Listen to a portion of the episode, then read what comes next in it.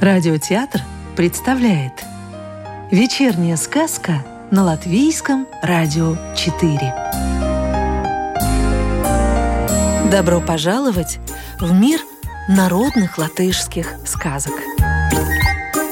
Ёж и заяц Сговорились как-то два брата ежа зайца одурачить На опушке леса была глубокая канава Стали ежи на разных концах канавы, и тогда еж, что на этом конце стоял, говорит зайцу «Эй, косой, ты, говорят, бегаешь быстро, а я вот, пожалуй, перегоню тебя». «Да куда там тебе? Пусть мне усы оборвут, если я этому поверю». «Чего там, верить или не верить? Давай об заклад биться. Коля обгонишь меня, вырвешь у меня из шубы десять иголок, а если я тебя обгоню, вырву из твоих усов десять волосков. Ну что, идет? Идет. Только жаль мне твоей шубы. А мне твоих усов. А теперь так. Ты, заяц, повыше, поэтому бежать тебе по краю канавы, а мне по дну. Ладно. Помчался заяц словно ветер и даже не оглянулся, бежит за ним еж или нет. Подбегает к другому концу – а еж там уже сидит. «Ты куда ж подевался?» — говорит он зайцу. «Я замерз тебя поджидаючи». «Ох, ежик, что-то мне в этот раз не повезло. Побежим еще раз, обратно». «Так и быть», — согласился еж. «Побежим». Помчался заяц быстрее прежнего, а на другом конце канавы еж его уже поджидает — «Я из-за тебя совсем замерзну», — говорит он зайцу. «Подставляй-ка свои усы». «Подожди, ежик, побежим еще разок, а там будь что будет». Согласился еж. Помчался заяц быстрее ветра, а на другом конце канавы еж уже ждет его. «Хватит, подставляй-ка усы. Больше я с тобой на перегонки не побегу». «Что поделаешь?» Пришлось зайцу подставить усы. Вырвал еж из заячьих усов десять волосков, пять в губу брату воткнул опять себе.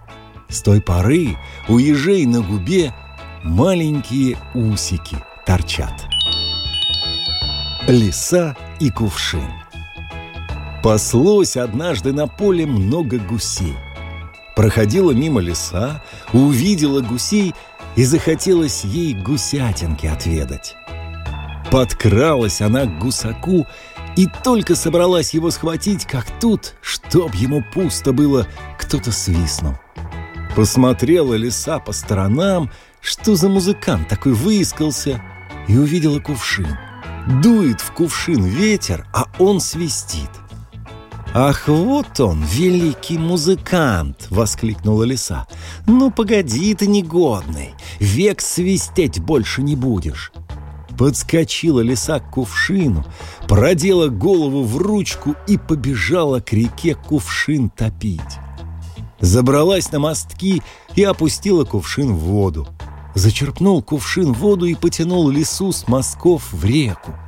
Видит лиса, что дело плохо, стала кувшин просить молить кувшинчик. Кувшинчик, я же пошутила. Что ты шуток не понимаешь? Но не помогли лисе мольбы. Наполнился кувшин водой, и лиса утонула. Как лиса летать училась? Много лиса всяких хитростей знала, только вот по воздуху летать еще не умела. Пошла она к Аисту, чтобы и этой премудрости обучиться. Ухватил Аист лису за загривок и поднял в воздух. Подумала лиса, ну вот, и научилась я летать.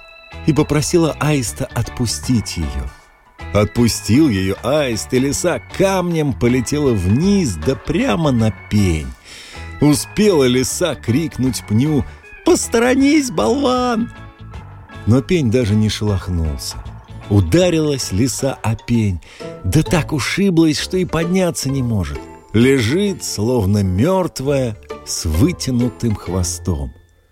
С того времени лисы не пробуют летать по воздуху и до сих пор хвост на отлете держат.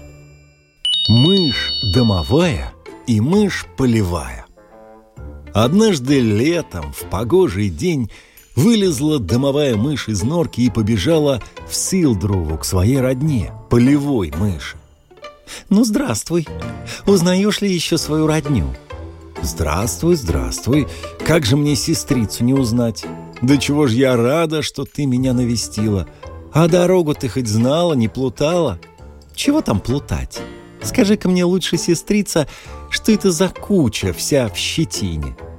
«Да это зерно проросло, моя единственная пища», — грустно отвечает полевая мышь. Домовая мышь только лапками всплеснула. «Ах ты, Господи! Да я бы на таких хлебах с голоду подохла. Ой, сестрица, у меня еда совсем не такая. На завтрак мясо, на обед сало, на ужин сметана. И все это я на кухне достаю, стоит лишь из норки выскочить.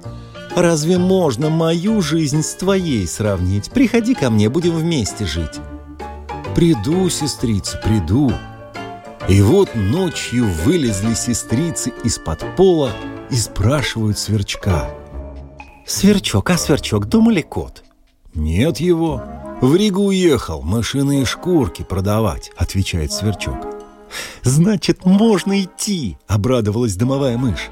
Ты, сестрица, возле норки побудь, а я сюда еду носить стану, а ты в норку тащи. Но едва домовая мышь шаг ступил, и кот прыг прямо на нее. Хорошо еще, что она успела в норку шмыгнуть, а не то бы не сдобровать ей. «Не беда!» — успокаивает домовая мышь полевую. «Не вышло здесь, ну и ладно. Пойдем через главную нору в амбар за салом». Пошли они в амбар, а тут опять беда. Хозяин дверь открыл, а его собачонка так и кинулась на сестриц. Как увидела все это полевая мышь, тотчас собралась домой и говорит — Лучше уж проросшее зерно грызть, да страху не знать, чем по-барски есть, да за шкуру свою дрожать. Я свое зерно сама собираю, а ты только и смотришь, как бы чужим добром поживиться. Прощай.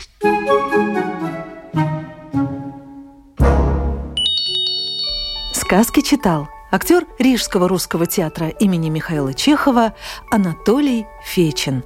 Новую волшебную историю – услышите завтра.